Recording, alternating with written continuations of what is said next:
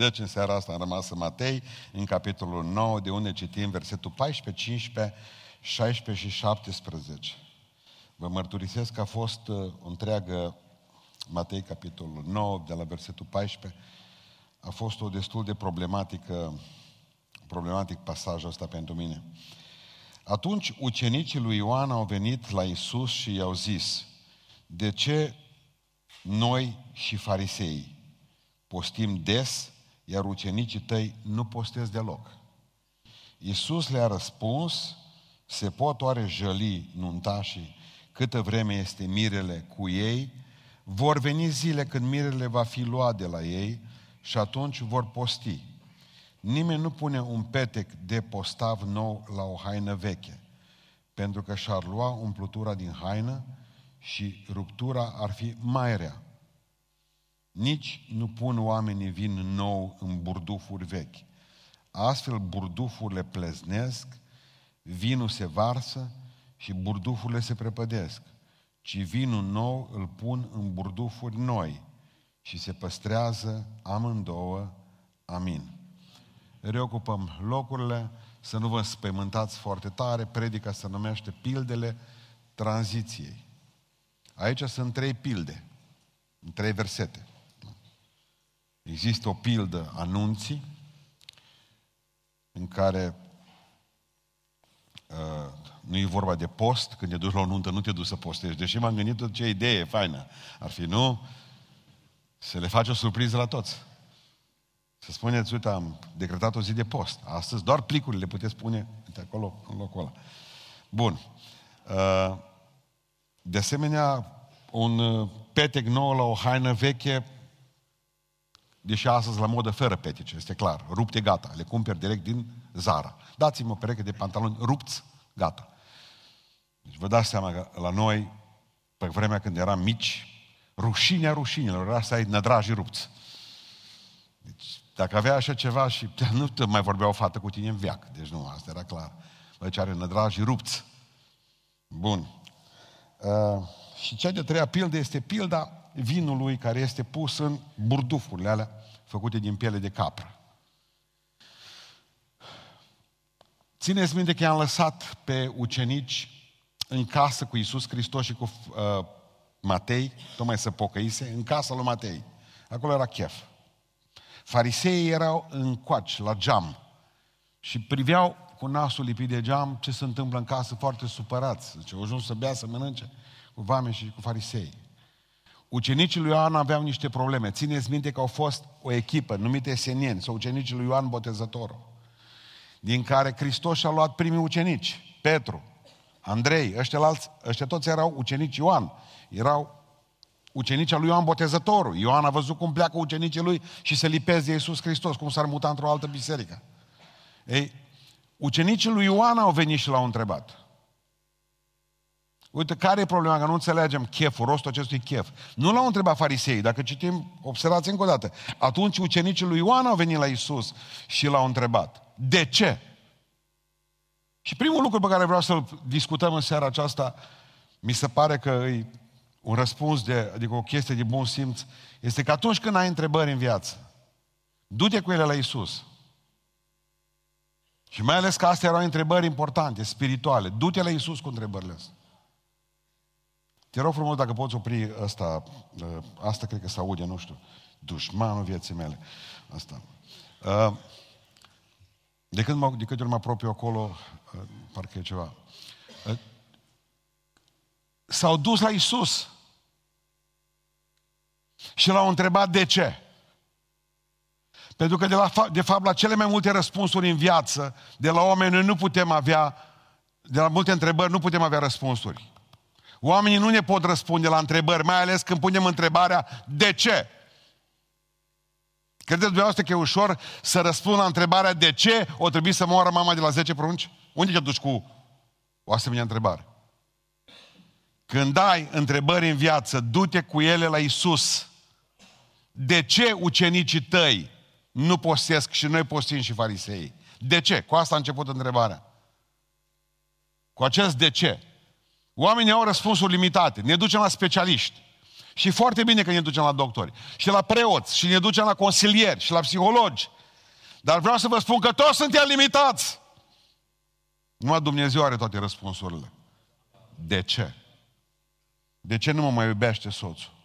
De ce nu mai am pace în suflet? De ce nu merg bine lucrurile în țara asta? Credeți-mă că înainte de a fi un răspuns politic, e un răspuns spiritual. Pentru că încă mai suntem sub blestem, că suntem departe de Dumnezeu. De-aia nu merg lucrurile bine în țara asta. Credeți asta? Și atunci, cine poate să răspundă mai bine decât Iisus? De atâtea ori am cerut răspunsuri la oameni și mi-am dat seama de fapt că am intrat într-o fundătură mai mare. Nu că oamenii nu știau, nu că nu și-au dat silința să răspundă, dar suntem mărginiți. De ce ucenicii tăi? Asta e întrebare grea. Ei erau supărați, ucenicii lui Ioan. Ioan deja era în pușcărie de vreo 5 luni și mai avea să mai stea, Irod îl băgase în pușcărie, mai avea să mai stea încă cam un an și ceva acolo. Aproximativ 2 ani de zile. I-au tăiat capul după un an jumate de stat la Irod în temniță. Și ucenicii erau supărați. Știți ce au gândit ei? Deci Iisus Hristos are ucenicii lui care provin de Ioan. Ioan este în pușcărie. Și Domnul nostru Iisus Hristos mănâncă și bea și se veselește cu ucenicii lui, în timp ce noi, ucenicii lui Ioan, aveam șeful în pușcărie și noi suntem triști. Iisus Hristos poate vedea, nu că poate, sigur vedea și dincolo de capul tăiat al lui Ioan. Și dintr-o dată vine și le spune un lucru foarte important. Hai să vă răspund la întrebare. Pentru că avea răspunsuri. Și răspunde cu o imagine ciudată, acelea a mirelui. Dar până atunci aproape, mi-aduc aminte de o întâmplare, știi că l-a întrebat, se vedea că era transpirat tot. Când nu știi, ai extemporalul, știai că de ăsta târnă vara. Știai că dacă nu miști ceva, acum rămâi corigent. Corigent însemna nu faptul că te bate neapărat taică-tu, dar salut pești, pescuit, tot, înveți ca fraierul, toată vara aia. Înveți să poți face ceva în toamnă. Îl vedeam că e lac de apă. Îl vedeam pe profesor că vrea să-l ajute. Să uita lângă el, mai că voia să-i șoptească. Bă, întrebare filozofică pusă de un profesor deștept. Zice, cât de aproape ești de un răspuns bun? Vedea că îl chinuie. La care zice el, cam o 2 bănci. Atât i-ar fi trebuit. Dacă reușea la Dorina să ajungă. Dorina. Mă lăs. Oamenii sunt limitați în ceea ce fac. Cam atâta pot. Răspunsul ni se pare că e la 2 bănci. Nu, e mult mai departe răspunsul. Pentru că vreau să vă spun în această seară că Iisus Hristos vine și spune, am o problemă cu voi. La nuntă e ca la nuntă. Nimeni nu se duce la o nuntă și să postească. Dumneavoastră știți, spuneam de dimineață la Beoș, știți că trebuiau să postească evreii într-un an? O zi. Atâta este ceea ce le cerea Leviticul 16, Leviticul 23. Deci, Domnul, mie îmi postiți o zi pe an. De Iom Kipur, de ziua ispășirii. Numai că omul e frământat. Și au zis evreii, mă, oare bine facem noi că postim o zi pe an? Dacă totuși pentru a fi mântuiți trebuie multe. Și le-a venit ideea fantastică la farisei să postească 2 zile pe săptămână. Pentru că tot timpul ne frământă, ne macină nesiguranța asta. Mă, dar dacă nu fac destul pentru Dumnezeu și pentru împărăția Lui. Și au început să postească lunea și joia. Fariseii posteau lunea și joia. De-aia Biserica Ortodoxă și noi care derivăm din Biserica Ortodoxă considerăm că zilele mai spirituale pentru post sunt miercurea și vinerea. Ca să nu ne suprapunem păstă lunea fariseilor și păstă joia fariseilor, noi postim miercurea și vinerea. Când, de exemplu, trebuie să aleg în biserică în fiecare zi pentru post, miercurea și vinerea n-am probleme. Buluc. Sâmbăta, eu. Duminica, parcă ceva mai mișcă. Dar greu găsești, ușor găsești oameni pentru miercurea și pentru vinerea. Și au zis, noi stăm încremeniți de post acei, supărați. Și ai tăi se bucură. Și vine Iisus Hristos și le spune, uitați, hai să vă spun care e situația. Nu știu de ce aveți voi impresie că neapărat pocăința stă într-o față posacă, într-o spiritualitate din asta constipată. Cu cât mai triști, cu atât mai pocăiți. Uite, zice, cum ne chinuim noi și să chinuiau, mă. Dar zice, asta e pocăința adevărată, să se chinuiască omul. Marile probleme ale oamenilor când vin la mine, ce trebuie să fac să fiu mântuit? Crede în Iisus Hristos, zice, nu-i prea puțin. Nu. N-ați putea merge până la Meca, în cap, în mâini, în limbă. Să înconjurați muntele Atos, să faceți ceva, să fie mai greu, mă. Deci m-am născut și am crescut în biserici penticostale în care era concurs de îngreuiat viața între biserici. Cine ne poate face viața mai grea? Câte legi au fost? Mi-aduc aminte cum au prăpădit-o pe una de la noi din biserică. Era bolnavă, mă. Primul lucru, bolnavă, femeia, nu știu, mi-aduc aminte, era corpolentă, stătea acolo tolănită într-un pat. Eu eram păstor tânăr. La 24 de ani, când am ajuns păstor, 25 de ani, nu vorbea nimic cu mine în Beoș, să ne înțelegem. M-au repartizat. Știi ce înseamnă a fi repartizat? Nu, așa am fost repartizat. O zis, începând de astăzi, ești popă la ei. Mă iubeau ei, dar nu, ce pot aștepta de la un om de 25 de ani? Că nici amul nu așteaptă mare lucruri la mine, după atâția ani, de 30 de ani. Dar bun, dar atunci eram prăpăd. N-am auzit povestea până după ce s-a întâmplat și mormântarea. Femeia era bolnavă, lua o grămadă de medicamente, trebuia să mănânce în fiecare zi și să aibă grijă de dietă și trebuia neapărat să mănânce ca să poată lua neapărat medicamentele alea ca să aibă de dietă. Bun. S-au dus la ea, nu știu de unde a venit, pac, a apărut geantă în mână. O zis către ea, zice, ești bolnavă, ești bolnavă. Câte zile postești? Pe săptămână. Două zise, că așa se postea la noi, miercurea, adică miercurea și vinerea. Aia zice, puțin.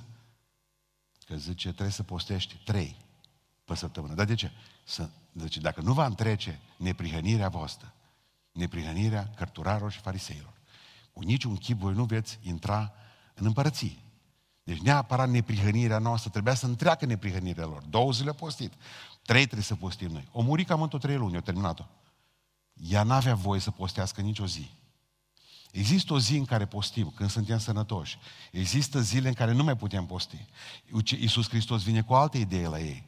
Acum e nuntă, eu sunt mirele, în curând voi fi luat de la ei și în toată să lasă cortină. Și va veni vremea în care vor posti, atunci se vor frânge. Dar deocamdată, la nuntă ca la nuntă, între ei. Ce vreau să vă spun în seara aceasta este faptul că nu poți trăi sub lege și sub har în același timp. N-ai cum. Încercăm, de exemplu, ca să vorbim despre legea pe care, despre harul pe care ne-a dat Hristos să fim în seara asta aici. Și ne frământă ceva. Oare am făcut tot ce trebuie? Oare neprihănirea mea am trecut a neprihănirea fariseilor și cărturarilor? Adică legea a venit prin Moise. Știm că harul a venit prin Iisus Hristos. Dar oare e suficient Hristos? Ce greu a fost când o trebuie să vin să țin prima predică în biserică în care să le spun la oameni Iisus plus minus nimic. O zis că te mine nu ești branhamist. Vă rog să fiți atenți la întrebare. Când am zis Iisus plus minus nimic, o crezut că-s only Jesus. Mă zice așa sectă. Am spus foarte clar Iisus plus minus nimic. Ziceți-vă amin. Doar Iisus, doar harul, doar Sfânta Scriptură. Nimic nu mai puteți adăuga la asta. Trebuie să postim. Pentru că cei care ați fost cu mine de la început în Matei, am zis când postiți. Iisus Hristos nu zice dacă, ci obligatoriu, când. Deci trebuie să postim, trebuie să ne rugăm. Face parte din viața noastră spirituală și postul și rugăciunea. În curând, biserica noastră intră în postul mare, biserica din Beoș, încă mai trebuie să mai văd ce facem la Oradea, că o zis ceilalți, mai punem Batista pe țambal cu ei, să nu-i sperim toată. Intrăm în 40 de zile de post de dulce, al lui Daniel, în care nu mai mâncăm nimic timp de 40 de zile, numai verdețuri amare, poftim, ce vreți dumneavoastră. Mă gândeam la un lucru, postul e bun. Cei mai mulți oameni la ora actuală nu postesc spiritual, acum mă credeți? Postesc terapeutic. Că au învățat, că așa-s dietele, că să bea numai apă, că nu numai care. Oameni buni.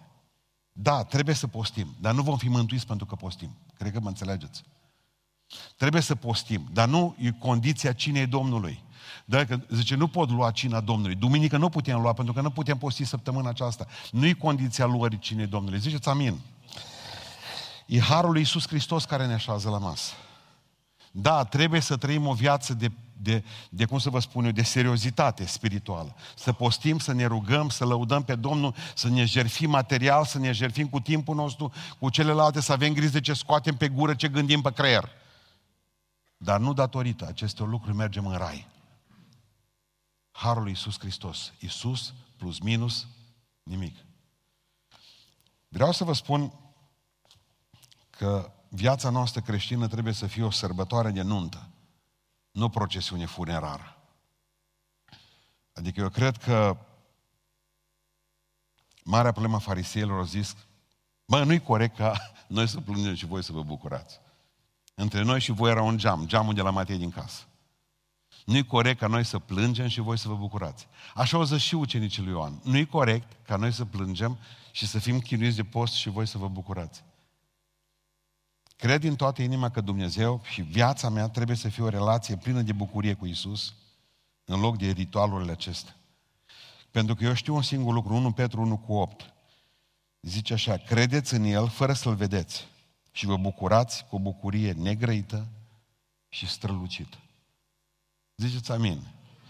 Credeți în El fără să-L fi văzut. Și fără să-L fi văzut, vă bucurați ca tâmpii de o bucurie, că așa spune Sfânta Scriptură, negrăită și strălucită. Dar asta trebuie să se vadă. Nu mă zice că noi suntem pocăiți. În momentul în care noi ne pocăim, o grămadă nu se pocăiesc, pentru că știu că atunci când te pocăiești se stânge lumina. Gata cu totul.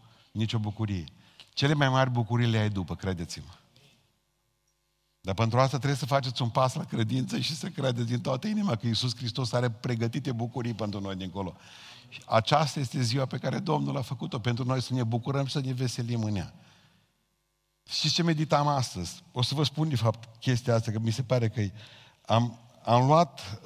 Eu știu că vin și necazuri în viața noastră. Dar atunci, dacă astăzi e bine, slavă Domnului pentru astăzi, ce va fi mâine? Hai să ne îngrijorăm de astăzi, nu vreți? Și dacă tot veți muri cândva, nu vreau să vă băgați în sicriu din seara asta. Comandați-vă unul, ca 3 ani lui Pașcău de la mine din sat, 15 ani l-au ținut în pot cu fasole plin în el. Și l-au făcut singur, că asta e frumusețea, să-ți-l faci singur. Se întindea pe scândură, zice, că mine am măsura, eu aveam 7 ani, 8. Eu trăgeam cu, zice, las o palmă mai mult. Se gândea că să mai înalță, știi? Nu mă lăsă. Ne trageam acolo, iar venea el și îl făcea. Când a murit, zice Mărioara către mine, nevastă sa, zice, îngroapă la mă. Păi zic, sicriu avem, zice, în pod de oba.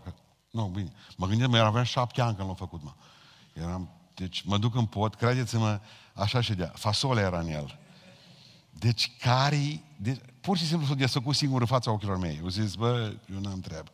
Nu. Bine că am muncit degeaba. Au avut profeții pentecostale, au avut lucrare. Grăbește-te că scurtă e vremea.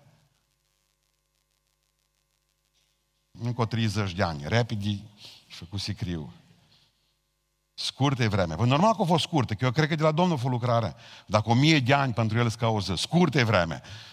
Și mai 30 de ani. Bine.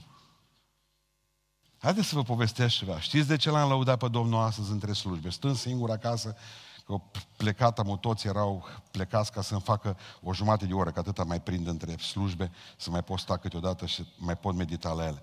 Știți, dintr-o dată și asta am scris-o după, aici pe schiță. Știți de ce l-am lăudat pe Domnul? Că atâta de mult mă iubește, că a avut un plan fantastic cu mine, cu viața mea, o viață pe care o gândit-o în urmă cu 1000 de ani. V-a spus întrebarea aceasta că Dumnezeu a salvat viața bunicilor dumneavoastră în război, la Stalingrad, pentru voi. Pentru că trebuia să nască un nepot, un copil. La 17 ani, în timp ce tatăl meu era, sau 16 ani, nu știu cât avea, în timp ce partea aceea de Cluj, unde era el, era sub unguri, era dictatul de la Viena. Au prins câțiva copii din ăștia care au vrut să treacă în România, i-au băgat rapid ungurii într-o groapă și au început să-i împuște în cap tot pe unul. Colegii din sat cu care copilărise. Și în momentul în care trebuie să-l împuște pe tata în cap cu pistolul, la 16 ani, a venit unul într-o viteză mare cu cală și a zis, mă, zice, întreabă-l-amul dacă știe, zice, și ungureaște și românește. Și l-a întrebat, știi ungureaște? Știu. Zice, scoate-l din groapă.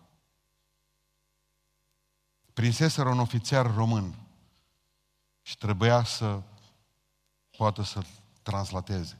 Și știți ce a spus ofițerul maghiar? Au zis, când termin cu românul ăla, zice, și când termină cu ăsta, apoi împușcați-l. La 16 ani s-a auzit asta, știți? L-a scos din groapă, deci dacă mai întârzia calul ăla, 1 minut, 2, nu mai eram eu astăzi aici.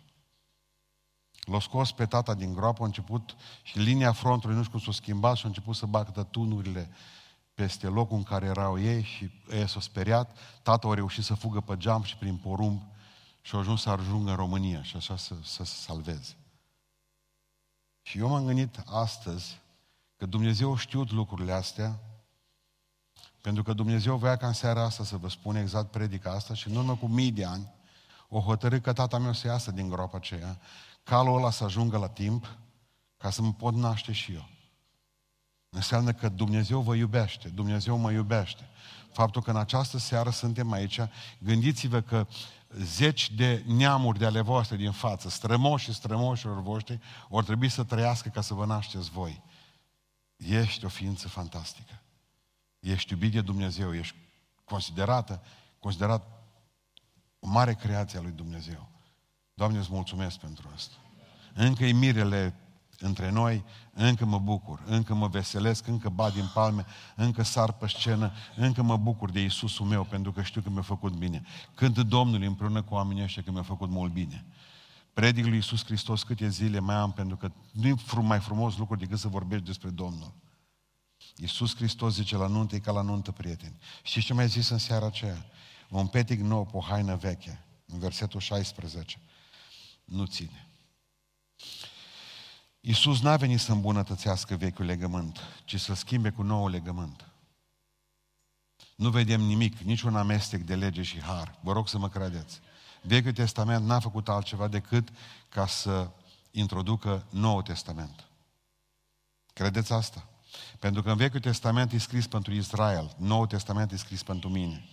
Vechiul Testament arată un Dumnezeu care e dur, un Dumnezeu care pe undeva îl văd că are problemele lui de rezolvat pentru poporul lui, în stare ca să mute imperii, în stare să facă o grămadă și văd din toată un Dumnezeu al harului care vine peste noi. Nu un Dumnezeu a celor zeci de mii de miei pe care mi-i zugrăvește Vechiul Testament, ci un Dumnezeu, ci un nou testament al mielului lui Dumnezeu jertfit de Paște pe vremea lui Ponțiu Pilat.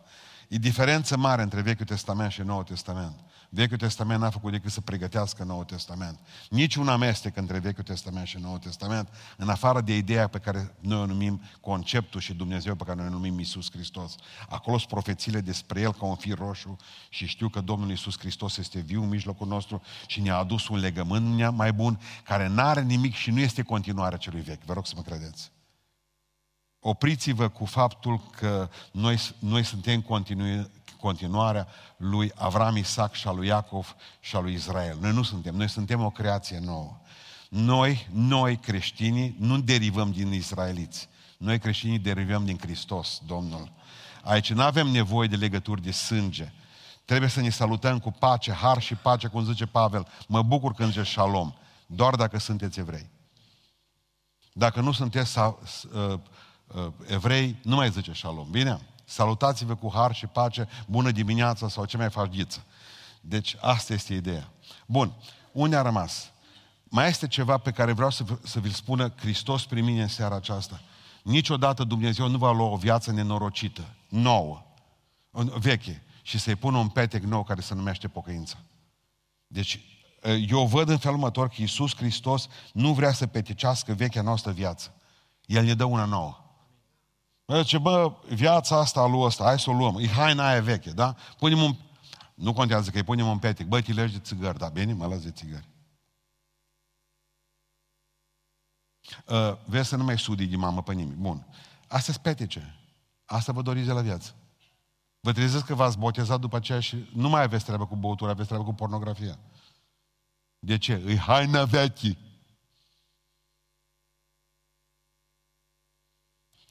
La noi se merge foarte mult pe peticeli.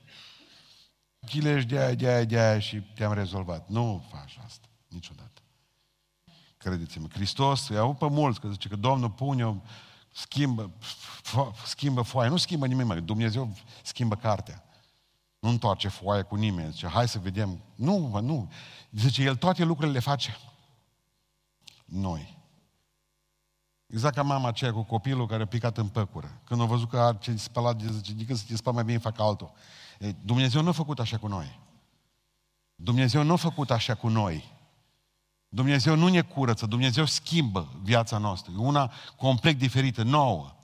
Nu mai veniți și spuneți, Domnule, noi trebuie să facem asta pentru că și nu. Avem liturghiile din Vechiul Testament, ce drept. Biserica Ortodoxă le-a luat aproape 1 la 1. Nu știu ce să fac în biserică, o lua din templu, ce era să facă? Dar noi nu suntem o creație veche pe care trebuie să pună Hristos un petec nou, să spună, eu sunt petecul vostru. Hristos nu-i petecul nimănui. Hristos dă o viață nouă. Asta, în momentul în care te-ai pocăit, dacă veniți și îmi spuneți la mine că pocăința înseamnă asta și asta, nu cred lucrurile astea. Pocăința înseamnă o viață nouă. Nu înseamnă să te legi de aia, de cealaltă, că te apucă celelalte după ce te-ai pocăit. Că ai în tine, duci animalul ăsta în tine, câinele ăla e cu tine. Dacă nu te schepi de viața asta veche, o să vii și o să fie o continuă luptă, un continuu război mondial în viața ta. Tu cu tine însuți, că e animalul cu tine, în tine. Ai nevoie de Duhul Lui Dumnezeu, ai nevoie de o viață nouă. Dacă nu, deja vă spui tricou cu porumbelul, Holy Spirit aici. Sunt creștin, pui acțibil pe mașină, 0. Pui batic pe cap, aprinzi o lumânare în biserică.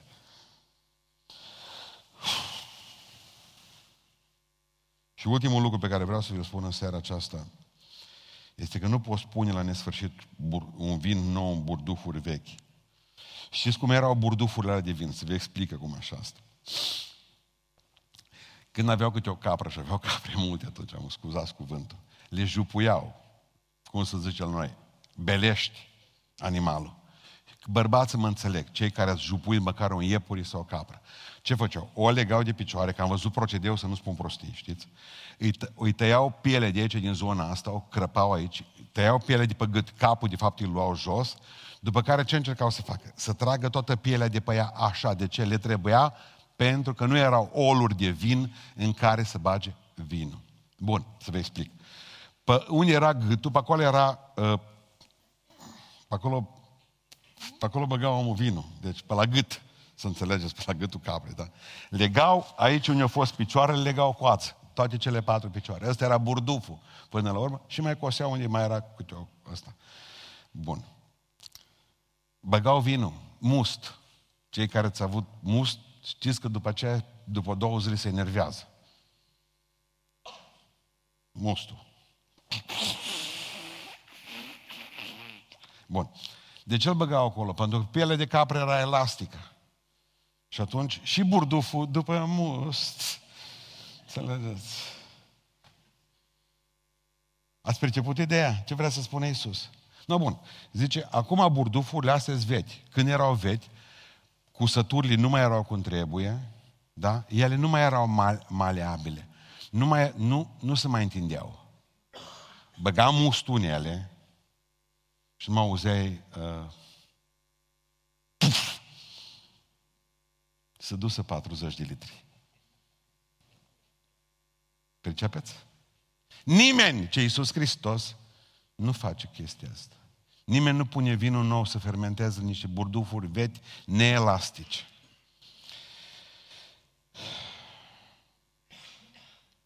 Iisus, adică Iisus mânca cu farisei. Și în momentul în care mânca cu farisei, ei erau la jam, burdufurile. Nu mă auzeai câte un pofnet. Mai crăpat unul. De ce mănânci tu cu farisei? Dumnezeu iubește lucrurile noi. Niciun amin. Fie nu nimic. Odată vă pune să predicați și stau eu și tac din gură. Dumnezeu iubește lucrurile noi. Iată, eu toate lucrurile le fac noi. Fac cerul noi, pământ nou, fac un om nou, o creație nouă, un legământ nou. Vinul va fi nou în împărăția Lui, îl vom bea cu toții nou. Dumnezeu iubește lucrurile noi. Dacă îmi permit să mi se întărească inima, voi accepta greu lucrurile noi. Și ce am făcut cu inimile noastre? S-au întărit ca burdufurile ale vechi. Și în momentul în care vine cineva cu o idee nouă, dumneavoastră știți, apropo, că cele mai multe familii se distrug, nu datorită adulterului, ci datorită inflexibilității? Credeți asta sau nu credeți asta? Pentru că nu cedăm. Eu sunt burduf vechi, eu nu mă schimb, eu am întotdeauna dreptate, biserica noastră e singura depozitară a adevărului, n-am nevoie de lucruri noi, cine sunt tipii ăștia de pe scenă, ce stobele alea, ce rugăciune vă trebuie împreună, ce Duh Sfânt vă trebuie, noi așa am învățat de când maica noastră ne-a făcut baptiști.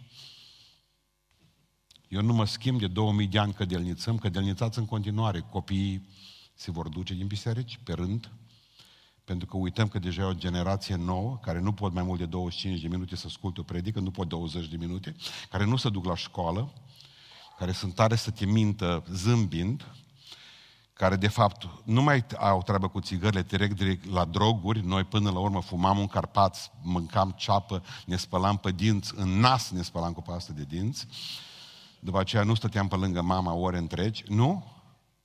Pentru că dintr-o dată am devenit inflexibili. Vrea Duhul Sfânt un lucru nou în bisericile noastre? Nu fac nimic, pentru că așa am învățat de la bunicii noștri să nu facem nimic. Hai să facem ceva în familia noastră, să ne putem păstra familia, zice soția către soț.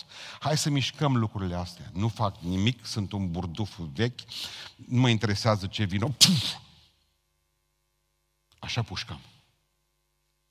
Așa pușcă părinții, așa pușcă copiii, pentru că noi nu suportăm nimic ce ar putea să fie nou. Ni frică de nou, credeți-mă la toți. Ni frică de locurile în care n-am umblat până acum. Eu n-am avut probleme cu diabetul de 2 ani de zile. Cum am deschis biserica asta, cum o pușcat? Dar o pușcat înainte cu o săptămână de o deschide. Era un teritoriu nou.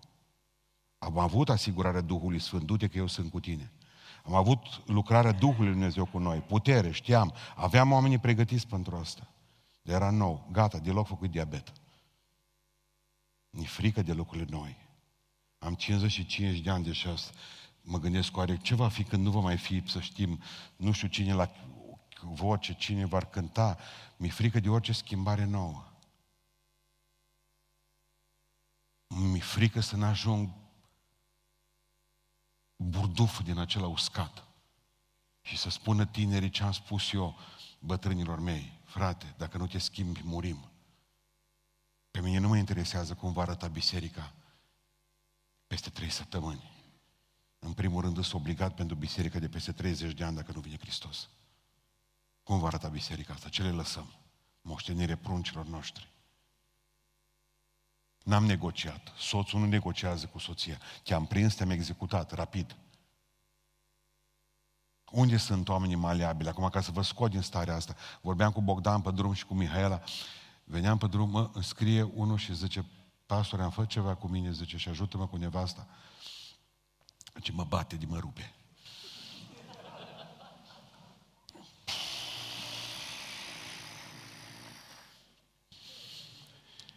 O zis să-l ajut doar, n-am înțeles cum.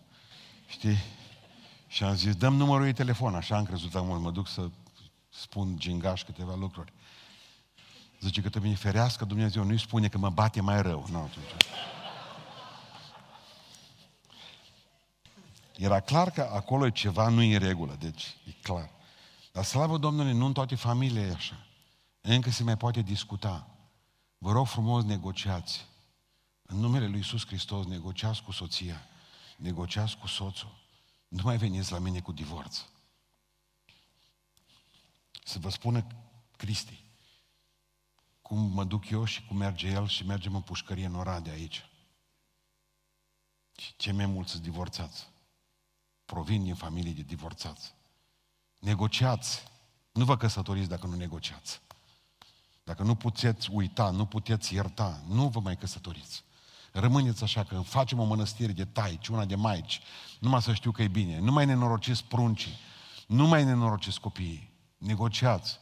Negociați în biserică, dar nu mă ascultă nimeni. Negociați, vă pierdeți tinerii, frați păstori, preoți. Negociați, că se negociază. Nu negociem Biblia, că nu avem voie să o negociem. Vorbim despre formă, nu despre fond. Hai să negociem.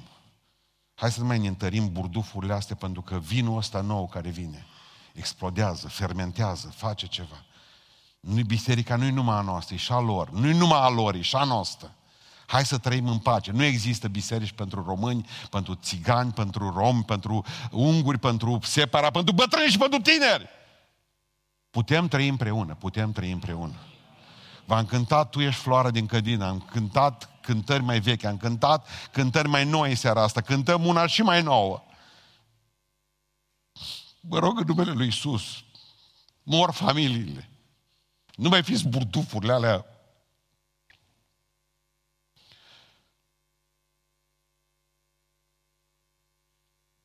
Aici am răni și n-ar trebui ca să... Vă rog să-mi iertați, nu era treaba cu predica asta.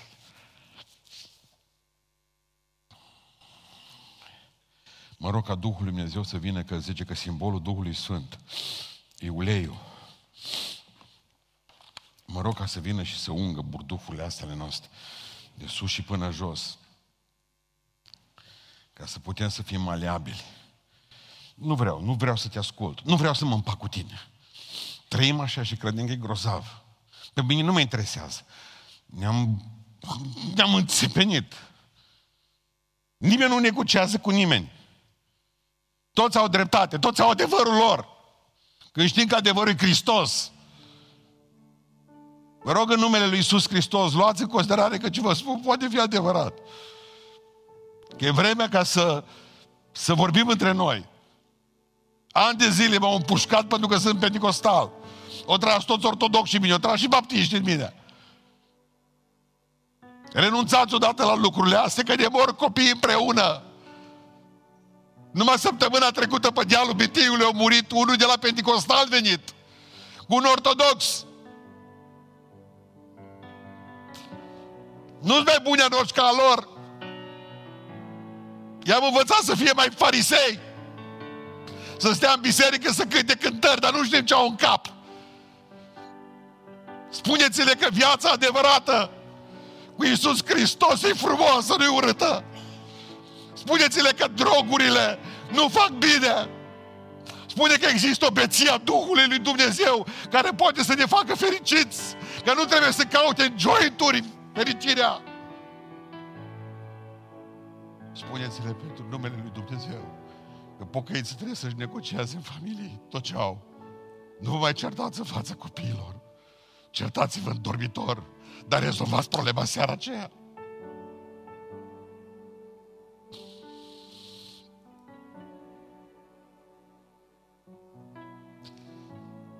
Credeți-mă că cine e Hristos e o făptură nouă.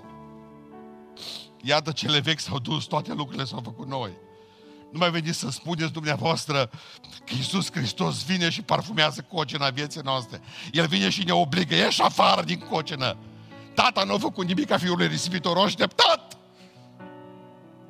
Și ce-l iubesc pe fiul ăla risipitor este faptul că nu a făcut un lifting, nu a făcut o operație estetică a cocinei, nici a vieților, ci s-a întors la tata. La tata înseamnă rugăciune și mărturisire. Iartă-mă că am păcătuit împotriva ta și împotriva cerului am păcătuit. Tata nu a făcut nimic. Câteodată Dumnezeu îl văd așa că stă și așteaptă și zic, nu zici nimic, nu zice, las că vii tu la mine. Spuneam duminica trecută că nu avem tratamente preferențiale noi pocăiții. Înaintea lui Dumnezeu tot așa ne tratează și pe noi și pe ceilalți. Pentru că pe noi ne va trata preferențial la răpire. Atunci veți vedea deosebirea dintre cel ce face voia și cel ce nu face. Atunci! În ziua lui. În ziua dreptei așezări și revenirea lui Iisus Hristos. Când am citit textul ăsta, l-am citit 3 ori, n-am predicat niciodată din el. Ce burdufuri care pleznesc, ce haină peticită, ce nuntă cu post. Aceste trei sunt, așa mi-am intitulat predica în seara asta, pildele tranziției. Aici e vorba de o tranziție. Hristos vrea să le vă spună, băi, vrea să rămâneți și cu harul și cu legea, vă salut atunci ce Iisus. Pentru că Domnul nu suportă ideea aceasta. În momentul în care ai spus numai Iisus, numai Iisus să fie! Ce mai putem adoca? Cât trebuie să dau ca să pot să fiu mântuit? Ce trebuie să fac ca să pot să fiu mântuit? Ca să poți să fii mântuit, nu trebuie să faci nimic, trebuie să crezi. După aceea ți se va spune ce să faci, dar deocamdată trebuie să crezi. Cred că Iisus Hristos îmi poate ierta păcatele mele toate. Cred că a murit pe cruce pe vremea lui Ponțiu Pilat și cred că mă poate răscumpăra. Mărturisesc păcatele înaintea Lui în seara aceasta și cred că Domnul poate să facă minuni cu mine. Mărturisesc pe Iisus Hristos ca fiind singurul Dumnezeu viu și adevărat, lumină din lumină, Dumnezeu adevărat, din Dumnezeu adevărat, născut, nu făcut! Cred că toate lucrurile le-a pregătit pentru mine. Cred că viața creștină este un timp al bucuriei și al păcii. Cred că Dumnezeu face lucruri noi! În fiecare zi, Dumnezeu înnoiește creația. Dumnezeu face lucruri noi. Și vreau să vă spun că tot ceea ce dă-i nou și bunătățile Domnului, unul din cei 5 prieteni care m-au mai rămas în viață, e băiatul ăsta care stă pe banca tâi, fratele meu canadian, Dani. Când m-am dus acolo și am stat cu el într-o dimineață la Tim Hortons, tu mi-ai spus atunci, tu m-ai prostit, nu? Cred că a fost adevărat, nu m-ai prostit. Ai zis că e gogoșile alea, le schimbă tot la nu știu câte ore, dreptui. Mi-ai spus treaba asta. Dan Gabriel, și amul mai schimbă, nenorociții canadieni. Bun. No, vreau să vă spun ceva, o chestie extraordinară. Știți că este ceva mai bun decât Tim Hortons-ul, acolo unde schimbă gogoșile. Spune foarte clar în Ieremia 3:22, bunătățile Domnului nu s-au sfârșit, îndurările Lui nu sunt la capăt, ci se înnoiesc în fiecare dimineață. Nimic din ceea ce a făcut vechi ieri cu mine nu mai dă astăzi. Dumnezeu pregăti pentru noi binecuvântări. Mâine dimineață abia aștept să intru în binecuvântările de ziua de mâine dimineață. Cum să nu mă bucur când pe tata l-o scos din groapă cu pistolul la cap și ceilalți 2 prieteni lui au murit? Cum să nu mă bucur că trăiesc? Da, suferit pe pământul acesta, dar un câine viu mai mult ca un leu mort și face mai mult, zice Solomon înțeleptul. Îl iubesc pe Domnul care are un plan cu viața mea. Îl iubesc pe Domnul care are un plan cu voi. Îi mulțumesc lui Dumnezeu că are bunătăți pentru noi și nu le lasă să expire. Mâine dimineață și le înnoiește. Abia aștept. Așa îmi plac zilele de luni. Pentru că și luni are atât de lucruri Dumnezeu să ne spună. De ce mă rog în seara aceasta? Mi-a spus unui prieten de-a meu, doctor, zic, spune-mi, îți trebuie niște medicamente. Nesimțit, tu fii atent ce scrie. Am crezut că e o rețetă. Știți cum scriu doctorii? Nu, cu neiform. Niște semne. Dacă nu m-am chinuit să traduc ce-o vreau să spună. Pe o rețetă, deci o lua rețeta, o pus ștampila și mi-a scris următorul lucru. Chiar dacă omul nostru de afară se trece, totuși omul nostru din lăuntru se înnoiește din zi în zi. Frumos verset. Adică o zis, treacă-se omul vechi din tine, dar înnoiește-te în omul de aici. I-am scris eu lui despre înnoiri. Vreau să credeți că îmi doresc ca fiecare dintre voi. Am auzit că există vârsta, nu știu cum, că te duci și te face, că normal să-ți arate vârsta biologică normală sau cum. Că zice că omul are vârsta din buletin, dar după aceea fac doctorii, spun ce vârstă ai normal. Nu există așa ceva sau nu există? No, numai să auziți că vă duceți, de exemplu, la doctor, vă ăsta și zice, aveți 22 de ani. Bun. Mi-a spus pe bucăți cam cum stau. Zice, inima ți de 75 de ani. No, bun. În momentul în care începe așa, te oprești. Zice, lasă că e bine așa. Bun, nu mai zice. Chiar dacă trecem și omul ăsta trece, credeți-mă că Domnul face lucruri noi în interiorul nostru. Și omul ăsta se înnoiește în fiecare zi. Abia aștept să văd ce lucruri noi o să facă Dumnezeu în casa voastră și să-mi spuneți. Abia aștept să văd ce lucruri o să facă Dumnezeu în Oradea, în biserica noastră, în toate bisericile, că eu le vreau pline pe toate. Le vreau pline pe toate, pe toate. Să nu mai fie loc nici să arunce acolo. Haideți să ne ridicăm în picioare și vrem să-i mulțumim lui Dumnezeu pentru că El a făcut din noi creaturi noi. Dar la rândul Lui, dacă suntem o creație nouă, vrea să facem lucruri noi și să facă lucruri noi cu noi. De aceea avem nevoie de lucruri noi în departamentul de ducere a Evangheliei pe stradă. Avem nevoie de lucruri noi în închinare aici în biserică. Avem nevoie de lucruri noi în relațiile dintre noi. Avem nevoie de o grămadă de lucruri noi în viața noastră de slujire.